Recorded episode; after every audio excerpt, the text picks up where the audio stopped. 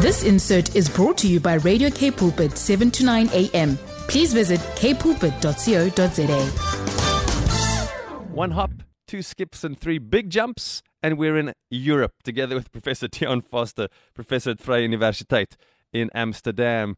Hello, Dion. Preaching in Dutch now, are we? Goodness gracious, is there anything you can't do?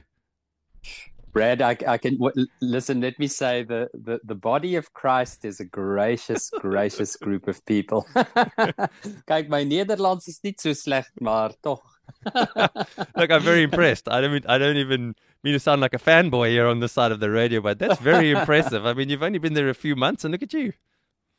Yeah, look, the truth of the matter is, uh, Brad, I think it was probably a sort of an Afri Dutch, you know, yeah. Afrikaans with a few uh, Dutch twinges here and there. But uh, I, I, have really wonderful friends and colleagues. So I wrote my sermon in English, translated it into Dutch, and then sent it to a few friends and said, oh. please help me to get the grammar and vocab all lined up. And then I practiced it like the blazers. I don't think I've been that prepared for a sermon since I was, you know, 15, uh, 16 years old. oh my goodness.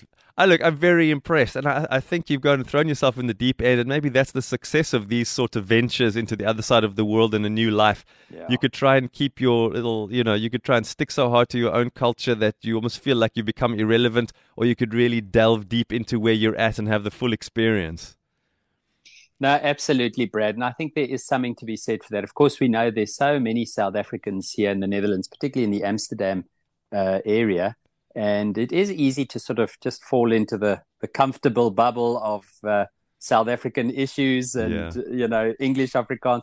But it is a blessing to to recognize. And, and I think that's one of the gifts of being a Christian. You know, wherever you go in the world, there's there's a church and these people love Jesus like you do and they're willing to accept you mm. and mm. uh, you know so it it was it's just so beautiful for me and obviously where i'm living here in Baambrugge which is a village literally just on the edge of of amsterdam uh, the folks have been so good i mean they've really welcomed me and i can't wait for Megan and Liam to to to come here and be welcomed by them as well. So when they said uh, "Sal je I said, "Yeah, heel goed, geen probleem."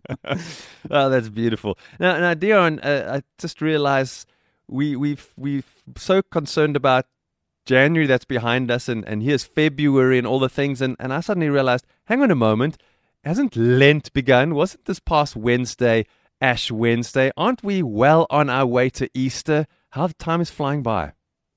Absolutely. So Brad, of course, you know, in, in our modern lives we we regulate uh, our times and seasons uh, according to uh, the Julian calendar, beginning in January and ending in December. But for uh, for for more ancient cultures, including the people in the Bible, um, and certainly the early church, the Christian calendar, um, you know, was was the one which regulated their lives. So they would would go from feast to feast. So certainly, if you read John's Gospel, you can see it's structured according to these Hebrew feasts, and mm. and that culture that that way of making sense of the world was adopted into early Christianity. And it is a wonderful way uh, for Christians around the world to to regulate, to to you know shape the times of their lives through the the feasts, uh, these times of celebrating the different uh, activities and uh, you know uh, times in the life of Jesus and what they mean for us. So you're absolutely right. Yesterday was uh, Ash Wednesday, and that's a time where we remind ourselves that uh, you know God created us from dust, mm. and uh, as the psalmist says, you know our our life is is short, and we must learn to number it so that we can honor God with it. So Ash Wednesday reminds us that uh, life is for the living, and and we should recognize that it's a gift from God, and it's the beginning of the journey to Jerusalem, the beginning of that journey to to the cross, and it's intended to be you know forty days, um, excluding the the Sundays uh, in which people would would really just devote themselves to reflecting on the incredible, incredible message of God becoming human, mm. and not only God becoming human, but this God who speaks all of creation into existence, who holds everything in being, choosing to die on a cross so that we can be forgiven for our sins, and and to think about the the implications of that, the manner in which He died, uh, the physical pain that he experienced, the psychological uh, pain of, of rejection and misunderstanding, mm. but also the incredible love that he has for us. Now, Brad, the, the passages that were actually set for, for last week were two beautiful passages, one from Jeremiah 17, mm. uh, 5 to 10, and from Psalm 1. And uh, we probably know the, the Psalm 1 uh, one best. It says, Happy are those who are like a tree uh, mm. planted by streams of living water, whose delight is in the law of the Lord. Now, it, it really struck me, Brad. Think about this for a moment. Yeah. Uh, this concept of happiness, the beginning of happiness. What does happiness look like? What does it feel like? How do we get happiness? Seems to be an obsession of our age. And here the psalmist and the prophet in Jeremiah 17 are speaking to us about happiness uh, using the image of a tree that's planted by streams of living water. Now, here in the Netherlands, I must say, every single canal and gracht uh, has trees planted next to it. And it's a beautiful image uh, to use with people to say, look at the trees that are planted next to the water. Uh, their trunks are, are strong and their leaves are green throughout the year. You know, they, they don't wither in the heat of the summer and they don't freeze uh, in, in the cold of the winter. They, mm. they stand firm uh, because their, their roots are deep in the soil and they receive the nourishing water. And a friend of mine was saying to me, you know, Dion, um, C.S. Lewis uh, once said that um, one of the mistakes of modernity is that people have made happiness a goal. Mm. And uh, he says, you know, if we read certainly Psalm 1 and Jeremiah 17, it's not that happiness is a goal, it's not something we strive for. Rather, happiness is a fruit. It's something that comes from living in relationship with God from being grounded in his word, from being close to, to him in prayer, from living every moment, every day, every relationship, every work encounter, every joy, every disappointment.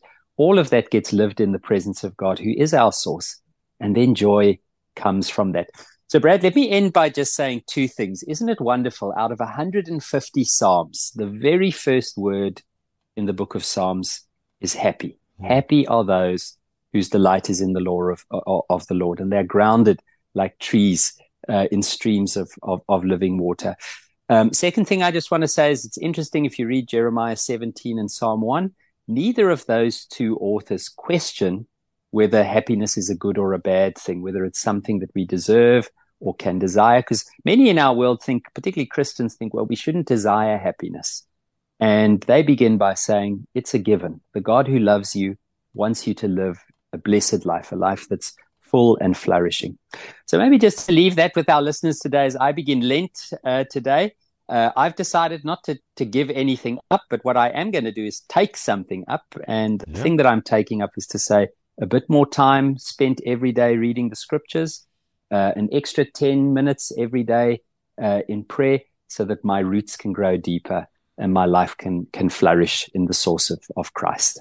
That's beautiful. Thanks so much for sharing. Dion, I just want to mention uh, it's easy just to move on from here, but we've got a lot of people listening from all different denominations and different culture groups across South Africa and beyond. When somebody hears, ooh, Lent, and someone's talking about giving things up for Lent, or you've spoken about taking something up for Lent, that gets people a bit concerned. Are we supposed to do it? Must everybody do it? Is it just for some denominations? Can you help there if there's a little bit of cloudiness in the understanding? yes, absolutely. So, Brad, just to say the the the practice of of um, you know giving something up or taking something up, it's it's not mentioned in the Bible, and so for that reason, it's it's definitely not a requirement. Uh, it's something that's entirely voluntary. But what we do know is that uh, from the very beginning of of Christianity, so from from right just after Paul had had written those letters in the New Testament and Luke had written Acts um, we know that the early Christians modeled themselves along Jesus' time in the desert, Luke chapter 4, which was those 40 days where mm. Jesus didn't eat anything and uh, he was tempted by the devil. And so the idea was that we would we would join Jesus uh, in in subjecting ourselves because you know the body is a very tricky thing, Brad. Yeah. I, I, don't know about you, but but my bodily needs are often the things that make me sin. You know, uh, I get lazy if I'm tired. you know, yes. if I'm if I'm hungry, I eat too much. Uh, you know, if if if I if I'm hungry and hungry and tired, I can become ratty. And so so part of what we're doing in that time is we're saying, Lord, it's not about the body, it's about the spirit, and we want to subject our bodies in some ways. You know, just a, a little bit of discomfort uh, to focus our, our minds and spirits on Jesus. But it's definitely not a requirement. It's something people have used a little bit like journaling or, mm. uh, you know, uh, uh, uh, singing songs in worship. It's a tool that we use to deepen our spiritual life. Yeah, thanks for clearing that up. I'm sure there was many a person wondering. I know I've wondered in the past, and you've cleared it up for me in the past, and I thought I'd love someone else to have that same clarity that you've given me. Professor Dion Forster, out uh, professor at Vrije Universiteit in Amsterdam. He's still got a few minutes before he's going to start his bicycle trip through. Thanks for spending time with us. We're so grateful, and uh, keep well. We look forward to connecting again. Thanks, Brad. Bless you today. Bye then. This insert was brought to you by Radio K Pulpit, 7 to 9 a.m. Please visit kpulpit.co.za.